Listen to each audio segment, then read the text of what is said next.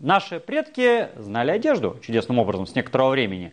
Правда, тут есть некоторые сложности, потому что э, одежда чаще всего сделана из каких-то очень недолговечных материалов, и шансов сохраниться в археологическом виде у нее почти особо никаких нет.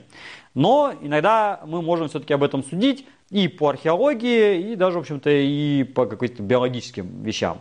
А, у предков э, типа австралопитеков одежды, ясно дело, никакой, скорее всего, не было.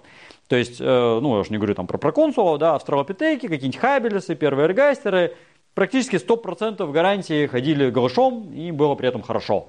А, ну, жили они в Африке. В Африке и сейчас есть масса народов, которые ходят абсолютно голыми и замечательно себя чувствуют, ну, потому что это естественная среда обитания человека. Там одежда, в общем-то, и не нужна.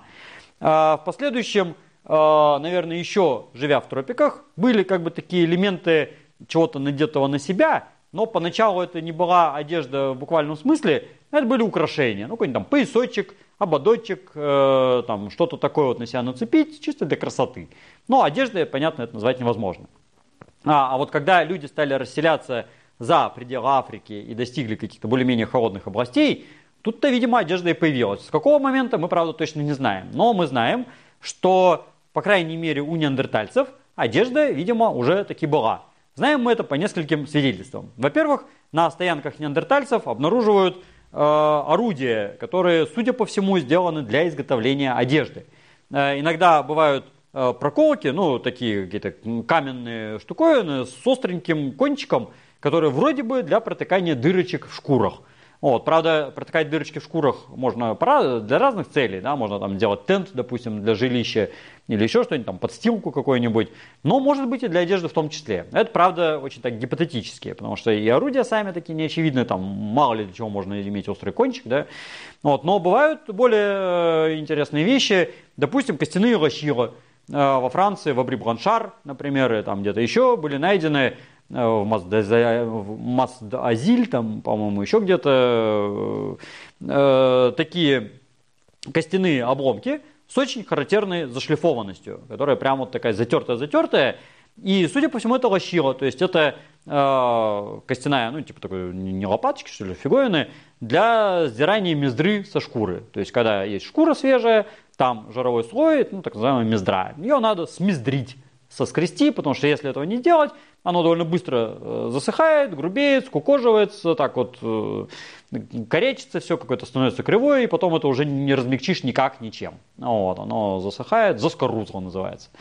А, и надо по-быстрому это дело очистить. А при этом на костях остаются характерные следы. И экспериментально в том числе было показано, что да, это действительно лощила.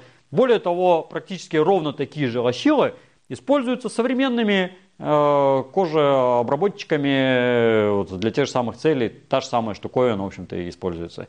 То есть технология за там, 40 с лишним тысяч лет, судя по всему, особо вперед не продвинулась. А, у сапиенсов и подавно. Те, которые жили по северам, судя по всему, одежду знали.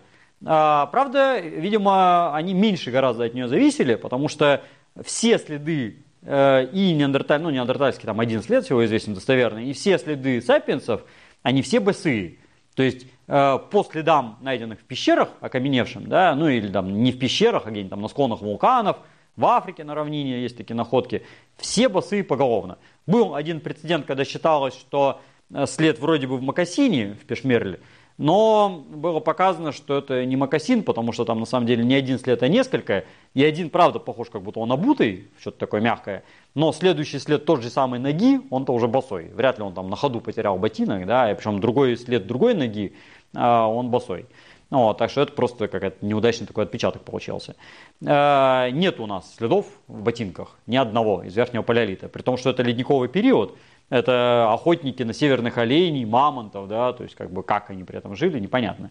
Но э, у нас есть еще фигурки э, верхнего палеолита, э, статуэтки, где сплошь и рядом изображены обнаженные люди, что характерно, или в лучшем случае они в каких-то шапочках плетеных, или с какими-то, опять же, там ободками, обруч, обручами, да, там чем-то таким вот, э, какие-то веревочки у них там подвязаны, э, ну, типа такой набедренной повязки, но почему-то сзади, а не спереди, э, и это как бы тоже одеждой трудно назвать, скорее это просто какие-то типа украшения. А, Но есть одетые фигурки, скажем, на стоянке Мальта и на стоянке Буреть в Иркутской области есть фигурки, есть обнаженные, а есть одетые, причем так капитально законопаченные во что-то типа какой-то малицы или там парки, то есть одежда современных северных народов, когда вот прямо все такое зачехленное, с капюшоном, сшитым в обуви, э, там, в варежках по полной программе. Ну, вот, кстати говоря, иногда на статуэтках, находимых на русской равнине, э, есть вроде бы голые фигурки, но на ножках такие утолщения. Может быть, это ботиночки такие. Вот, ну, как бы доказать это трудно, но уж очень похоже на самом деле. Вот недавно в Хотелево, например, такая была найдена. А э, есть еще археологические находки Э, погребений, где есть следы одежды. Самая шикарная находка, это, конечно, без сомнения, в Сунгере, где три скелета найдено, взрослые мужчины и два ребенка в одной могиле, ну, то есть мужчина в одной могиле, два ребенка в другой могиле. И э, вся их одежда была засыпана охрой, которая запала в складки одежды, и вся одежда, и нижняя, и верхняя, была расшита бусами из э, бивня мамонта и немножко из песов. И поэтому мы точно знаем досконально, во что они были одеты. А одеты, одеты бы все три индивида были по-разному, что характерно, немножечко в деталях. Но у них были унты, сшитые со штанами, а, такая тоже типа такой парки, что ли, какой-то с капюшоном у одного и там шапочкой у других, а, плащ на спине, а, у мальчика еще сзади какой-то, видимо, ритуальный такой длинный, ну, такой хвост, расшитый рядами бус. Э, пояса и там много всего интересного. То есть мы точно знаем, вот как они были одеты. Э, иногда бывают э, следы какие-то такие экзотические. В одной из пещер во Франции обнаружены следы людей, проползавших сквозь узкую щель. То есть там пещера с узкой-узкой щелью. И сквозь нее надо протискиваться на животе, отталкиваясь. И вот э, в такой застывшей глине видны прямо следы голых рук и ног, а посередке э, следы шерстяной одежды. То есть там вот шерстинки отпечатались. Это была такая меховая безрукавка. Э, то есть сделанная явно из шкуры какой-то там звериной. Э, ну это вот э, чем-то похоже на то, что так, э, в каких-то комиксах, там, не знаю, и простейших фильмах про древних людей изображают, но тем не менее какое-то сшитое. То есть это не просто какая-то шкура натянутая на плечо, а это уже технологическая такая деталь.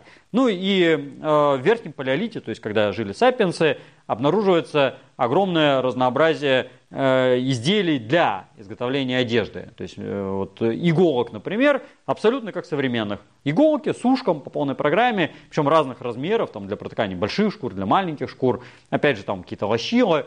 Иногда какие-то экзотические вещи, например, когда копали стоянку костенки, нашли какую-то такую костяную загогулину, которая крайне подозрительно похожа на кочедык. А кочедык – это такая вот загогулина, желез, ну, сейчас она железная делается, э, для плетения лаптей. Э, ну, сейчас вообще мало кто умеет плести лапти, но такие есть такие еще люди. Э, и вот эта костяная фигня, она больше всего похожа на кочедык. Мы, конечно, сто процентов утверждать этого не можем, потому что лапти верхнего палеолита никто еще не находил, и вероятность этого, конечно, крайне низка но тем не менее. И, наконец, из более поздних времен уже э, там, неолита, э, там, может, там, чуть пораньше даже, обнаруживаются иногда еще люди, утонувшие в торфе где-нибудь. Или вот один там Эдцы, замороженные в Альпах, да, ну это уже неолит фактически. А, и там эту одежду можем вживе наблюдать, как там она шита, какие детали. Но она по большому счету там уже от современной, в общем-то, не особо чем отличается. То есть с того момента, как люди заселились в такие области, где стало достаточно холодно, чтобы им было неуютно, они стали изобретать и много всего изобрели. Кстати, еще а, про одежду неандертальцев. Еще у нас есть шикарный совершенно источник знаний. Это генетика вшей, на самом деле. А, у человека есть три варианта вшей. Есть головная вошь, лобковая вошь и плотяная вошь, которая живет на одежде. И вот изучали генетику этих вшей, когда их линии разошлись. Получается, что они разошлись сотни тысяч лет назад – ну, по крайней мере, вот те, которые на теле живут и которые на одежде живут. И, соответственно, э, в то время, сотни тысяч лет назад, э, сапиенсы, наши предки, жили в Африке. И у них одежды, скорее всего, никакой не было, потому что надобности этому никакой не было. Значит, тогда была одежда у кого-то, кто жил на севере. А на севере в это время жили неандертальцы. И, собственно, видимо, у неандертальцев в одежде, в одежде появились вот эти самые плотяные вши, и это значит, что у неандертальцев была одежда, раз у них эти вши появились. А когда сапиенсы туда добрались, то, собственно, получили в наследство вместе с одеждой еще и э, обитатели этой самой одежды. Э, чему теперь многие очень не рады. Ну, сейчас, слава богу, эта проблема как-то более-менее решена э, у приличных людей. Ну, а те, кто попроще, пытаются ее всеми силами, по крайней мере, решить. Так что, когда надобность в одежде возникла, тогда наш мозг выдал новое решение нестандартной задачи, для чего, собственно, мозг нам и нужен, и создал эту самую одежду в самых разных видах, и дальше уже она менялась от региона к региону в зависимости от конкретных условий.